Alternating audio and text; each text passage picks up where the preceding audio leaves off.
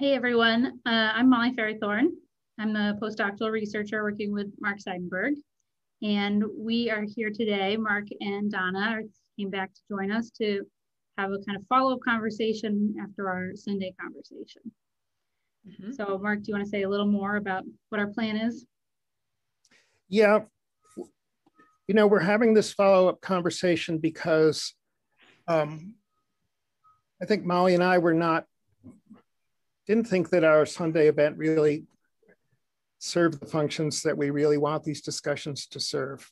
Um, and that it was really a missed opportunity a little bit. And the, the main thing is, you know, we seem to have left people, we seem to have violate, violated the camp camp uh, campsite rule where, you know, we left the site messier when we left than you know it was when we got there. Um, and we really, really do not want to be adding to people's confusion. We are trying to cut through a lot of the noise that's out there and get to things that are clearly and uh, and confidently uh, true. So uh, I, I feel like because of the format, we weren't able to really discuss uh, things that were said uh, we had we got Zoom bombed, and so we weren't able to integrate questions from the audience, which would have been really, really helpful then.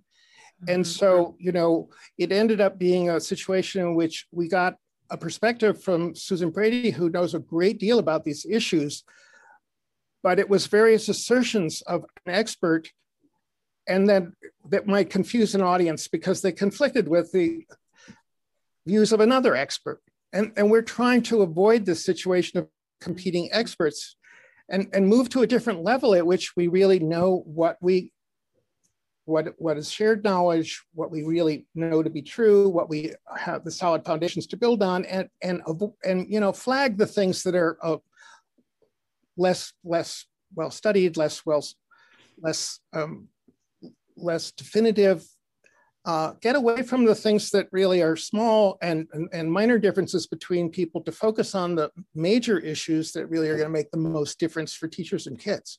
So we weren't really entirely happy with um, that event. And it was not because of uh, Dr. Brady, it was because the format did not lend itself to that, the kind of exchange that would have been necessary to make sense of um, the discussion. After a so, year of Zooming, I've never been Zoom bombed. And then it just it was, yeah, it really threw yeah, me that, off. That I was, throws you off. Yeah. You know, it, it, so people had, people had questions to, and we weren't able to really get those in. And so we wanted to take yeah. this as a chance to actually address those questions, not leave people with questions, instead actually address the questions. So, so, so now that we've elicited a certain amount of uh, discussion, uh, on the internet. Um, we want to try to sort of um, review where we're at and maybe um, turn down the heat a little bit because uh, we should be able to do that. Um, so let, let, me just sort of um, talk about what a general concern that arose out of that discussion. So look, um, after a long period of resistance, many schools are starting to adopt materials that, for instruction, that are related to things like phonemic awareness and phonics instruction. And that is a good thing. That is an advance, and it's certainly an, an advance over what we had before. It's justified by research. There's a door that's opening. We want to keep that door open. Mm-hmm. And you know, we think children are, are going to benefit from this change in, in, in orientation. However, you know, there are a lot of programs out there for teaching these, these kinds of things. People get a lot of guidance. Um, uh, some of them are big commercial programs, and there are other homemade things, and there are things on the internet, and so on. There's a lot of these programs, a lot of different approaches, and all of them are taken as presented as consistent with the science of reading. And in a sense, they are, you know. So if you have a, a curriculum that's focused on teaching kids about phonemic awareness, well, there's a lot of evidence that phonemic awareness is important for uh, becoming a reader in an alphabetic writing system. So yeah, there's science that supports that. Um, uh, similarly, you know, phonics, yeah, it's important. Science supports that. However, these programs, curricula, instructional materials are all doing things differently. And, and they're, they're based on different assumptions about how to teach the material. And they aren't all going to be equally effective. Uh, and, and in fact, they aren't all equally consistent with the research literature when you get kind of below the broad generalizations.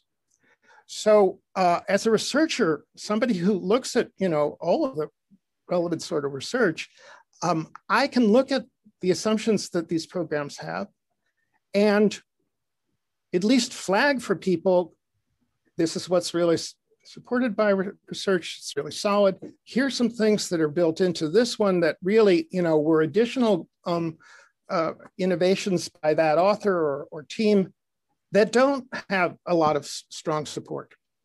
And, and, and so, you know, pointing this out might allow somebody to be a more informed consumer. So, you know, if you are in your school system, school, your classroom, using a particular program and approach, all of these programs have their strengths and weaknesses. And if we can point out what those are, then you as the teacher or parent or another interested party can make judgments about how to make use of those materials in your classroom with your kids. You know, from my perspective, looking in as a researcher on uh, these things, this looks like something that teachers do all the time, right? Taylor, many of these curricula have far so much, I, you get so much material to work with. Everybody has to pick and choose what they're going to use. Also, people supplement these materials by going online and sharing materials and so on. So the idea that you would want to tailor the use of these materials for your classroom, knowing something about their strengths and weaknesses, is the reason why we're taking a critical look at them, not to pull the rug out from under you.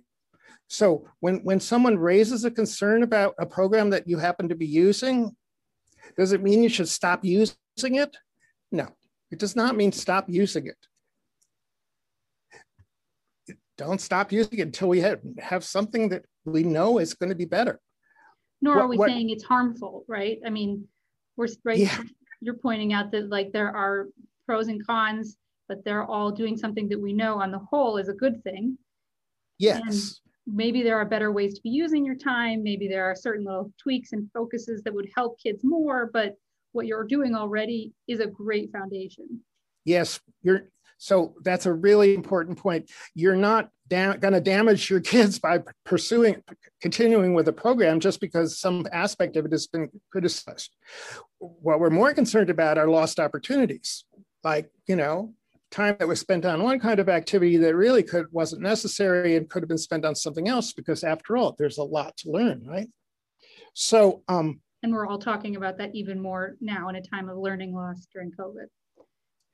Indeed, you know, time, I mean, trying to help kids recover from learning losses over the past year, get them back up to speed and, and beyond, you know, doing things, getting through the basics to be able to move on to the more advanced aspects of reading and literature and, and, and literacy and, and writing we're all under sort of time pressure here. So uh, looking at, you know, what's essential, what's justified, and and and and giving you maybe some some uh, things to look for that might allow you to tailor the use of these programs to your your classrooms to make better use of them. That's kind of the purpose. That's the thinking behind criticism and critical analysis of these things.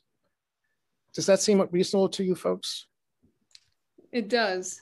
Exactly. You know, when we have a curriculum, um, we, we need to use it judiciously and and use it um, getting information from the in, from daily use is it reaching everyone how is it reaching them what can i do better uh, doing you know an assessment on the kids that in the back row that aren't getting it, you know they're not getting it. What else do I need to do to make it work for them? You know, that's what it's about. That's what the curriculum, it's a framework to provide you with guidance on what to do. And then you need to take it to the next level um, to make sure that you're reaching every single child in your classroom. Yeah. So, you know, I wish there was a really great program that one could 100% rely on to, because it we it's tried and true, tested and retested, and it is like guaranteed to work. We don't have that. And so it, it I mean, that would be a lot simpler for a teacher. But um, and that's a kind of a we talk about this in the research field as like a consequence of how research is conducted is like people are not spending a lot of time focused on researching a specific program. They're looking at you know general things that kids need to learn and not comparing one thing to another. And so some of the answers that you want from the researchers unfortunately just aren't there right now. Yeah so um we we I, I, I don't I feel like we we don't want to burden the teacher with having to make every decision about every day about everything. There hopefully there will be curricula that people can rely on. The ones that are out there now are certainly a framework, you know, that's that are that's useful. And again, we're looking at advantages, benefits over what we were doing before.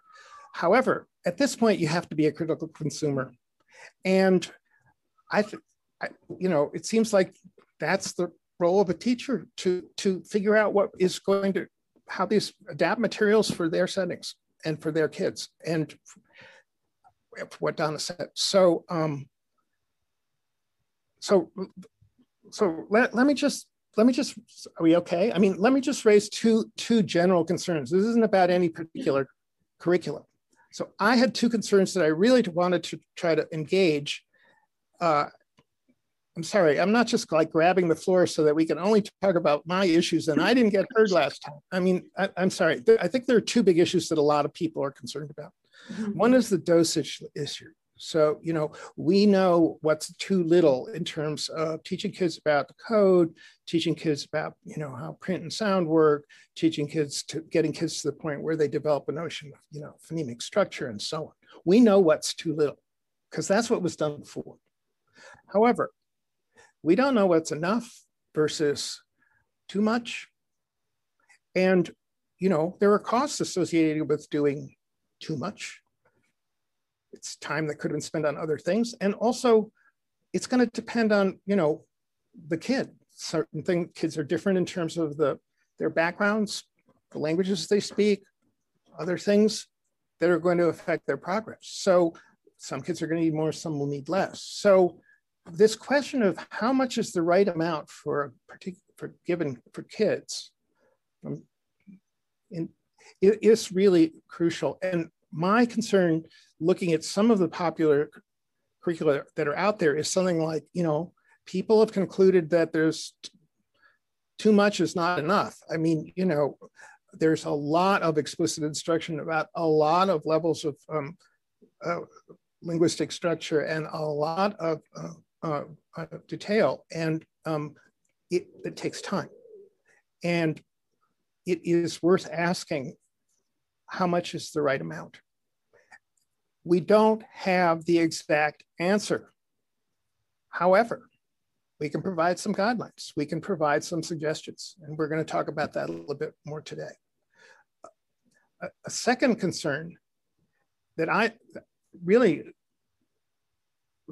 didn't get taken up at all, I want to emphasize is the question as to whether the materials that we're putting out and using are suitable for all of our kids. Uh, in particular, anything that's related to phonology is going to, effectiveness is going to depend on how the kid talks. And in America, we have regional accents. People actually, what, what words rhyme differs you know, how many phonemes there are in a word differs depending on how it's pronounced. And, uh, you know, the off the shelf materials really don't take that into account. And so you end up having, you know, activities, exercises, instruction that, that actually work much better for people who talk like we do, mm-hmm. three of us, uh, and, and less well for somebody who's from uh, the deep South, say. Or, or a kid who speaks uh, African American English in Chicago. So um, some kids who speak African American English in Chicago. So this question of, you know, are these materials as they're designed working equally well for all children, I think is something that applies to, I, I think it applies pretty much across the board to these programs. And that may be one reason why some kids are falling behind more often than others. So I wanted to try to get some awareness of that growing because that's not about anybody particular program. That's a general concern. Okay. And it relates, I think, to Donna's earlier point about the just like the differentiation that you do as a teacher, where you're thinking about the kids in the back of the room who aren't getting it, but also thinking about, yeah, the background of the kids that you have may differ within your classroom, even. And so, what one group of kids is going to need is going to be different, maybe, than the other. And one size fits all is not going to be the solution for your whole class. Yeah, so I, I would flag the fact that Julie Washington, who's at University of California, Irvine now, and I uh, have a paper, an article that will come out in American Educator this summer, which discusses these issues. How to teach reading to African American kids whose home lang language differs from the yeah. language used in books. And it deals with these issues like, are the materials and practices that we're, we're, we're we assume mm -hmm. um, equally effective and, and what we conclude is no, they're not, but here's some things that we can do. Um, okay, so what are the other things that have been arisen since Sunday uh, uh, because of this, uh, uh this, this uh, imperfect exchange we had? Well, I think going back to your dosage kind of broad, how much is too much or what's enough, like what is it that you are focusing on? Like what level of phonological awareness? So i mean if we frame this as a conversation about phonological awareness but really we've been talking about phonemic awareness and not the bigger chunks of language. And so this idea of do we skip all the previous bigger chunks or can we go straight to the phoneme? What what do we what do we have to do? Where do we start so let me see if i make make sure i understand the, the question so there are various phonics programs out there. There are, you know, curricula that are associated with that are they're focused on developing phonemic awareness um, in particular. Right. Um, Which is the one the thing that came out of the, the national reading panel 20 years ago was the phonemic awareness, not the phonological awareness. Right. So um but the, these programs differ in terms of how you so here's the, so the idea is what's the goal here? The goal is for the child to be able to read words quickly and accurately and understand them so they can put words together and understand texts.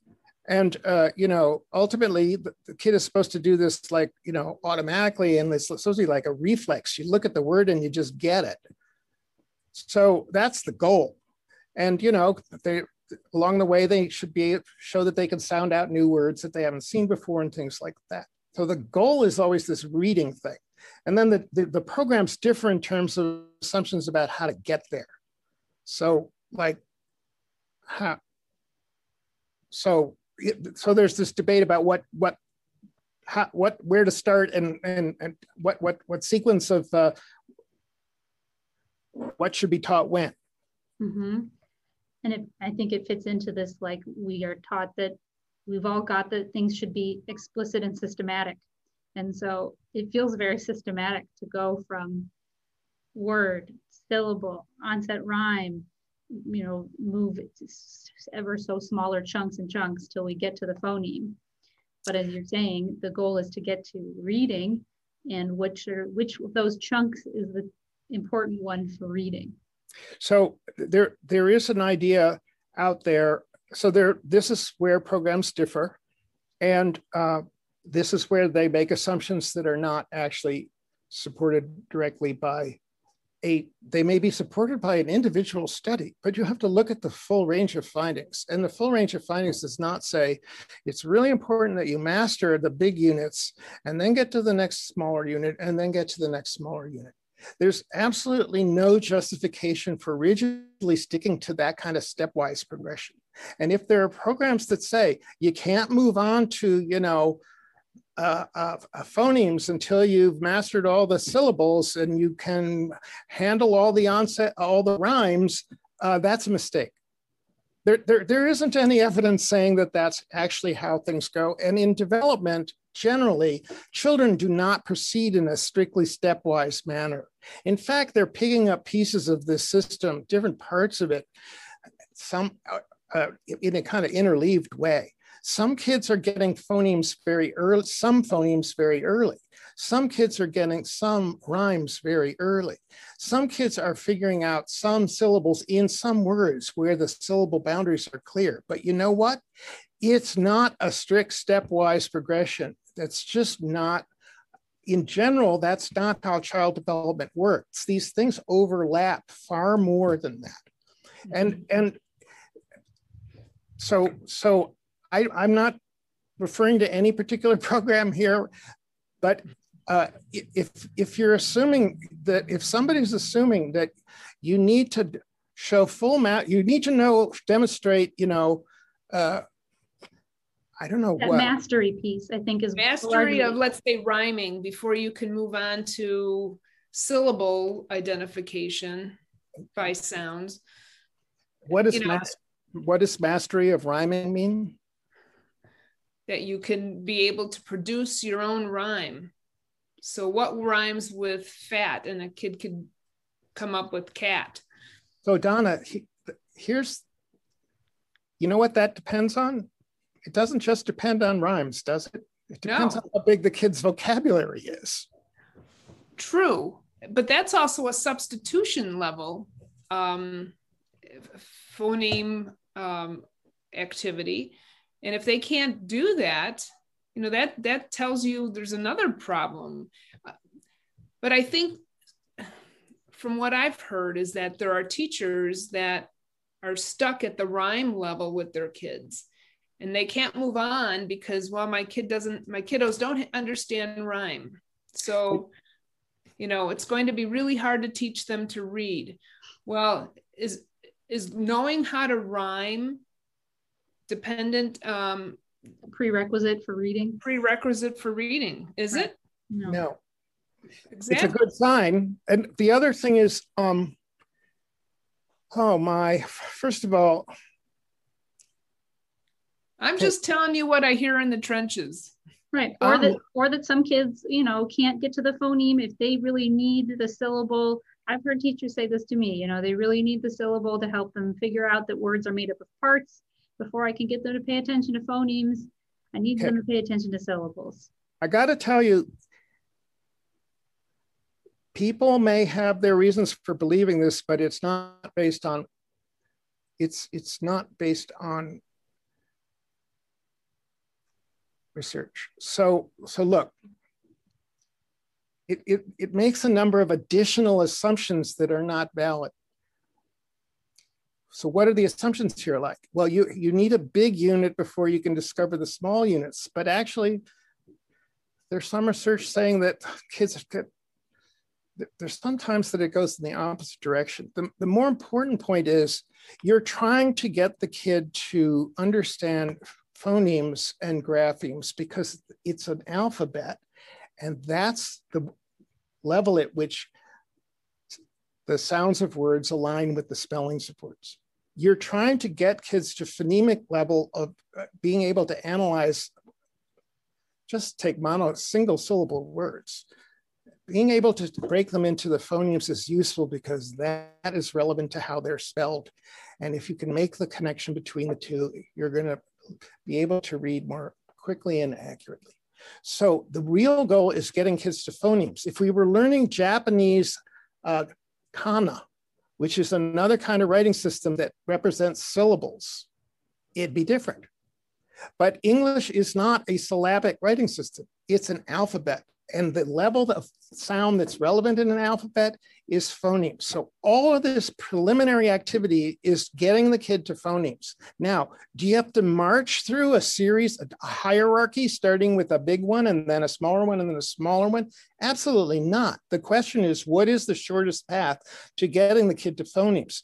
I should say, it doesn't mean that phonemes are the only thing to teach you know, if you teach a kid about rhyming,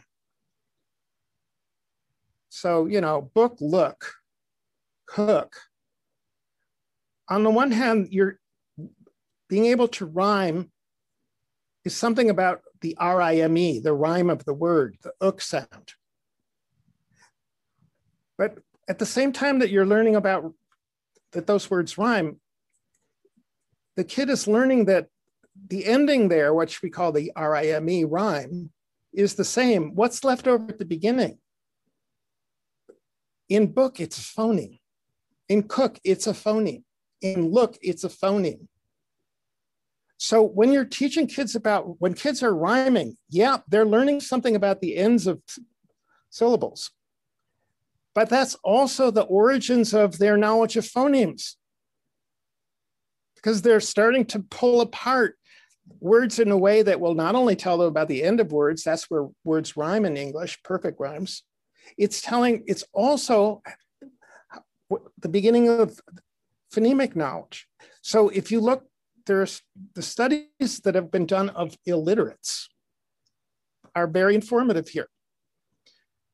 So uh, there are people in various parts of the world who are don't read, um, and um, uh, they um, you can give them um, tasks that um, phonemic awareness tasks. You know, do these two words sound start with the same sound? Where what you're referring to as a phoneme, like book and bat.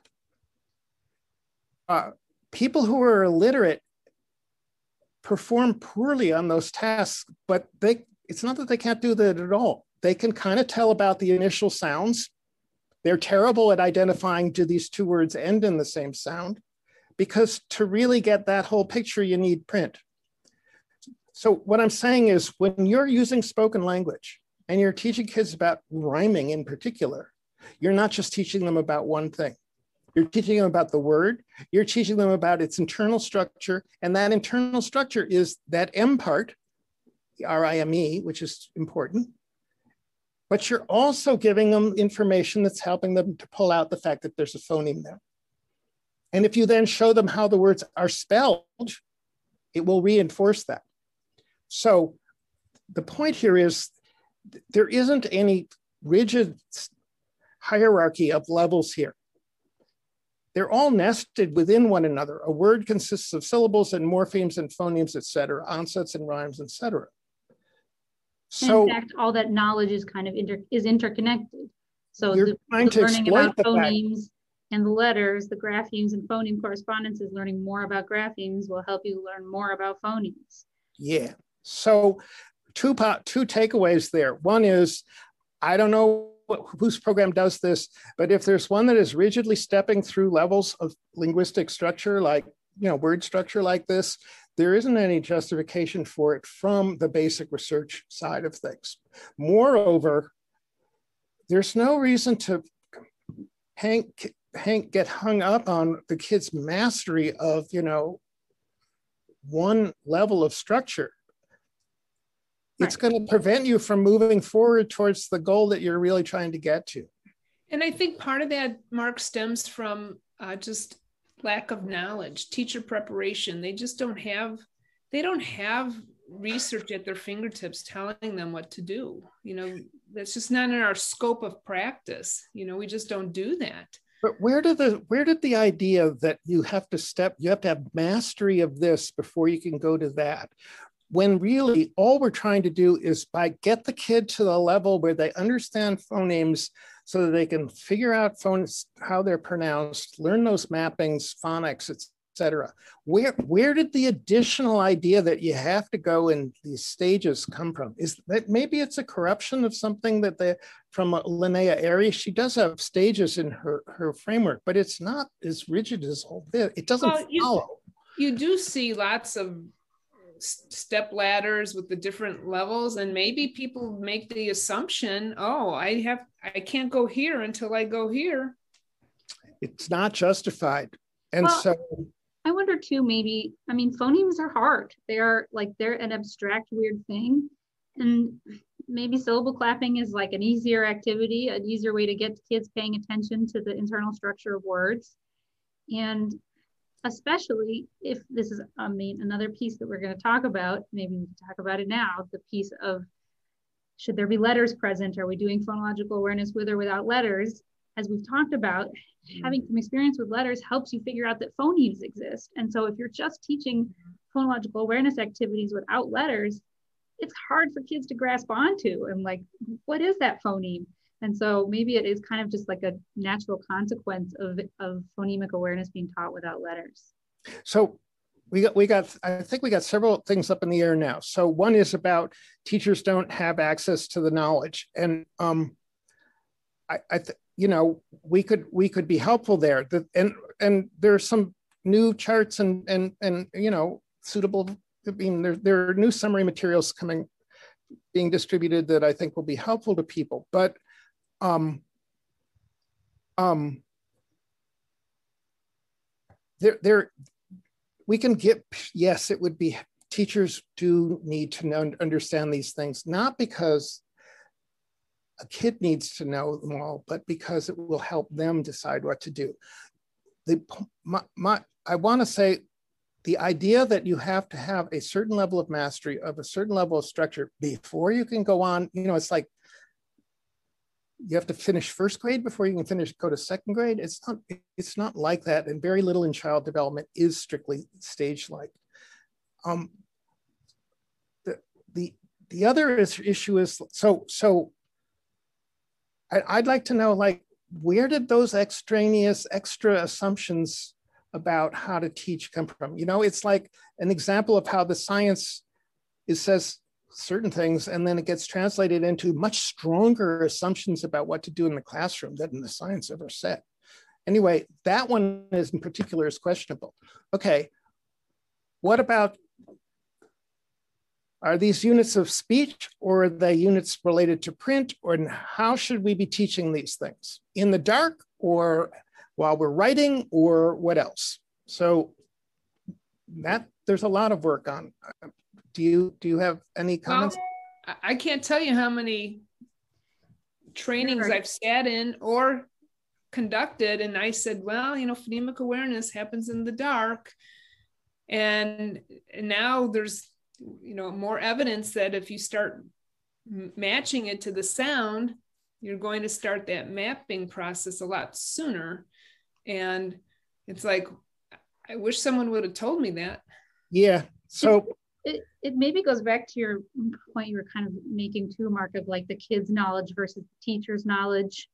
So like this idea, or, or just like adult ability versus kid ability.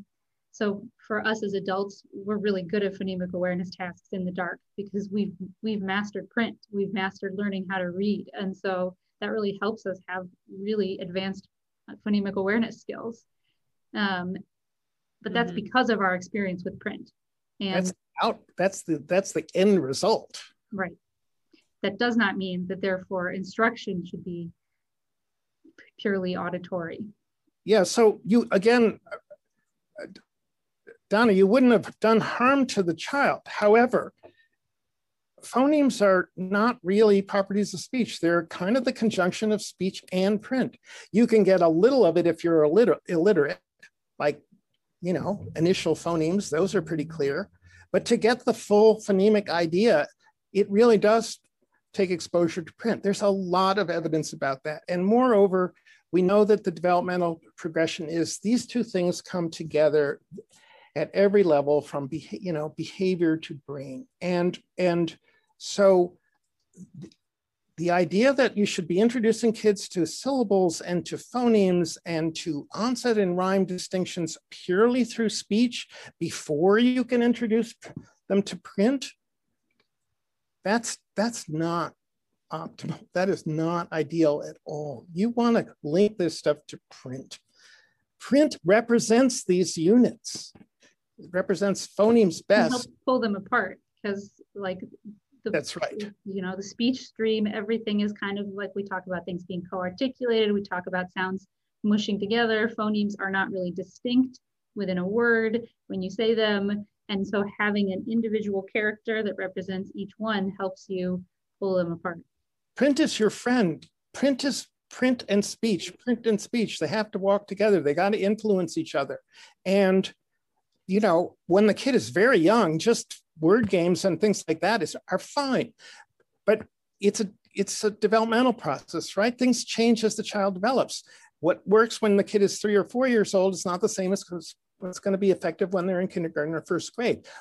Pretty soon, it has to be linked to not only looking at print, but producing it, actually say, making the letters, reading them out loud, and so on.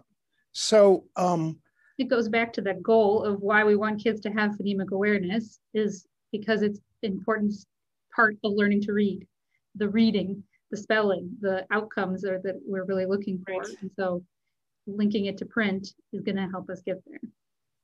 Yeah. And the sooner you do that, the better instead of waiting.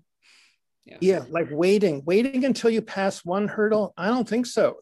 That mm-hmm. the question is: Is your kid getting closer to reading, as measured by things like whether they can read words aloud, whether they understand the words that they're reading, whether they can sound out new things, whether they're beginning to be able to say them with the right, you know, intonation when they're in sentences and so on? Is the kid moving towards that? Because that's, mm-hmm. and if they're not, staying I'd make a plug too for spelling coming from working with Rebecca Treiman, a spelling researcher. Spelling, you know, can look you can look at a kid's spelling and see what phonemes they're representing. Are they missing out on some phonemes? They're not hearing that, you know, that medial, there's an extra consonant in there that they're missing. And um, well, yeah. Louisa Moats says spelling is what is the result of what they're thinking in their brain so that you know what they're thinking. Mm-hmm. I don't know. I mean, sometimes people make errors because they just kind of made an error on that. It's not a totally 100% reliable indicator, but it's helpful, definitely. And the fact that you have to produce the letters is a really good learning sort of experience if the kid gets feedback, right?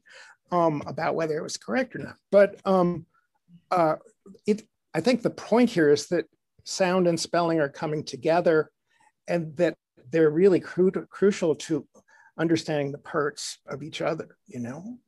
And um, just trying to just get people off of the idea that there's some strict sequence here because there isn't. I think most people will have noticed that these units are not entirely reliable. For example, syllables. Syllables in English are a mess. There are some clear syllable boundaries, you know, but there are other words where where's the syllable boundary in camel? You know, there's two syllables, but where's the boundary? Phonologists, linguists actually have three different theories of where the syllable boundary is. You know, before the M, after the M, and like the M is in both syllables. Those are the three, three, three, three theories. So, you know, uh, don't we can't get hung up on the units because language is messy and there are always going to be these irregularities and so on. We're really trying to get the kid to the stuff that is most central to the goal of reading the words. And whatever you're doing to move that forward is going to be valuable. What's the shortest path? I can't tell you that exactly. We're working on it. I mean, really, there's a lot of research going on now to try to see what's the actual shortest path.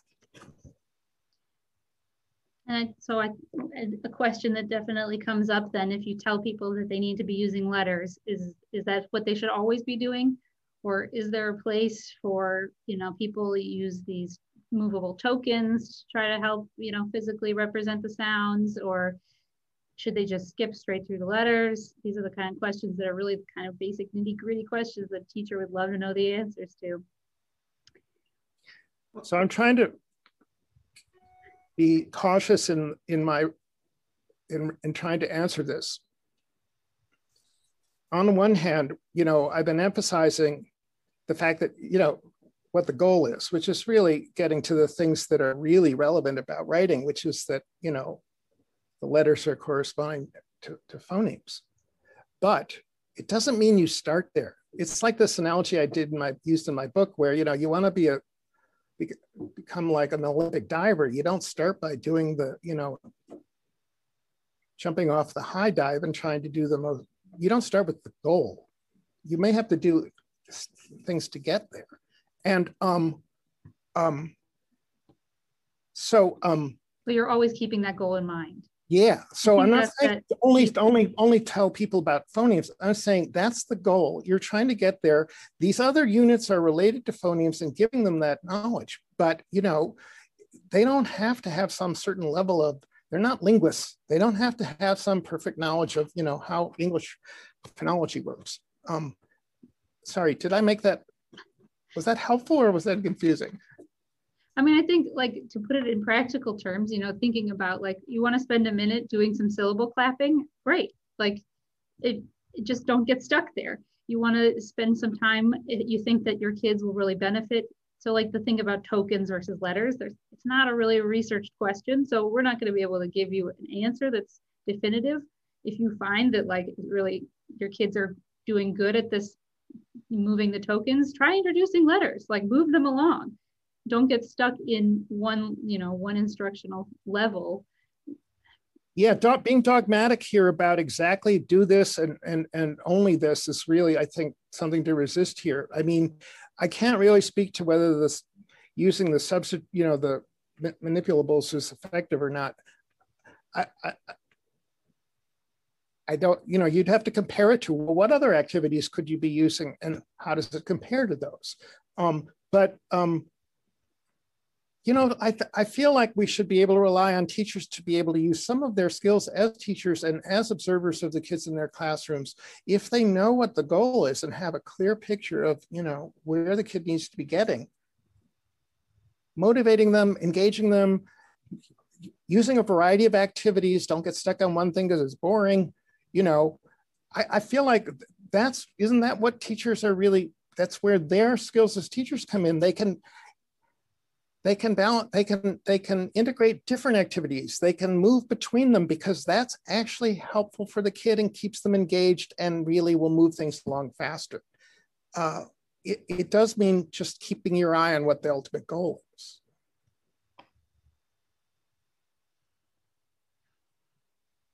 Donna, you're here as our, our representative teacher. You get with your Facebook group, I'm sure so many questions from the teachers. Are there things where we should be more clear about things we should we're missing talking about um i think the the use of manipulatives to segment um, should be clear i mean everyone knows what an Elkonin box is and they're widely used is that research based i don't know what it is well because you're not a practitioner right yeah.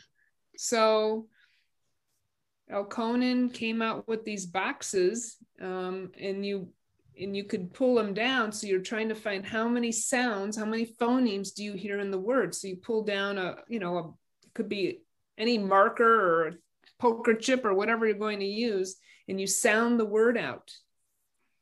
So let's say the word is spat. You're going to spat. So the child sees there's four boxes there. So there's four sounds. Okay, we use that a lot. Now, do we start substituting after pulling down and putting the letters in? I say yes. Sure. Because yeah. we're putting we're we're doing phoneme to grapheme matching at that point. Yeah, I, I think the question is there are a lot of things that you can do with um, sound based games and activities and, and, and their connections to print. And what I would ask is, you know, if those things are arranged, if you've got a good arsenal of those kinds of activities, maybe that would obviate the need for the manipulables, which are kind of a side, kind of a crutch kind of thing to me. But I, I can't say, I, I, I can't speak to any research on that particular use of manipulables. We're trying to get the kid to certain kinds of knowledge there are some gaps in, you know, studies that really assess, well, is that a better method than some other way? Teachers are going to have to be tracking, are their kids making progress towards where they need to get to be able to read? And if something they're not getting there, then maybe there some reallocation of time and effort is, is called for. I mean, I, I, I don't know what else to really, can, what else could be said there. Um, the history on using, you know, Cuisenaire rods, which they had when I was growing up for, for math, um, and, and other things of that sort, you always have to ask, well, there's the extra step involved in learning to use that and then switching to the real code. And you have to ask if the benefits there outweigh, you know, what how far you would get by spending that same time doing a, other tasks that are related to spelling and and sound and meaning. Um, well, we, we call that scaffolding now. It's yeah. a way to provide a level to help aid the person to get to the next higher level. And so using the manipulatives is a scaffold. And then, and then when you start substituting the letters, you know, you're at the next level. Um, it, it seems to work. It may work. I, I can't, you know, I, it's beyond things that I actually have any knowledge of. Um, uh, but the way you're describing it, Donna, is that like if you're scaffolding accurately and correctly, you are moving a kid along. You're saying, okay, great. You're you're able to move these four tokens for this. Let's start introducing the S here and let's see what other words can you find the S in these other words, and and you're moving them along. And yeah. You, I mean, it might be effective or it might be like training wheels where, you know, yeah, people learn to ride bikes using training wheels, but there are other methods that are a little bit more direct and closer to the actual activity goal and so on. And they don't have the extra load of, you know, having to. And it may differ kid to kid. You know, for some kids, it's a really might be critical for them to be able to have something to interact with for them to help them focus. And for other kids, not. It, it's. Yeah, I would say the manipulables, I mean, definite. I don't want to speak to the manipulables. I think the main point is uh, there are certain things you can learn from um, speech itself, the for, rhyming and other other ways that the word, sounds of words overlap. There's a certain amount you could learn from that, but it becomes a lot clearer when you actually have print there because print does represent that, that the sound units. And so get to print as soon as you can. And I what, think that's a great place to to end. Get to print as soon as you can. Oh, I think people are trying hard, and you know, I, there's no as this is progress after all. Um, but I I really want to move to us to the next level in terms of being effective with the most kids we can, and also making it easier for teachers to succeed. So there's more work to be done but that's good. That gives Always. gives us things to do. Yeah. What do you think, Molly? Well, I think we've hopefully address some of those burning questions, some of those debates that are happening out there, which is good, and was not our intention to cause there to be debates. Um, so hopefully we have. And we'll follow up on these things as we go on for sure, yeah, because right. this isn't the end of a conversation. No. Okay. Right. Thanks Sounds for joining good. us, Donna. Thanks, Molly and Mark. Thanks, right. everybody who's out there listening. Yeah. Take care. Bye.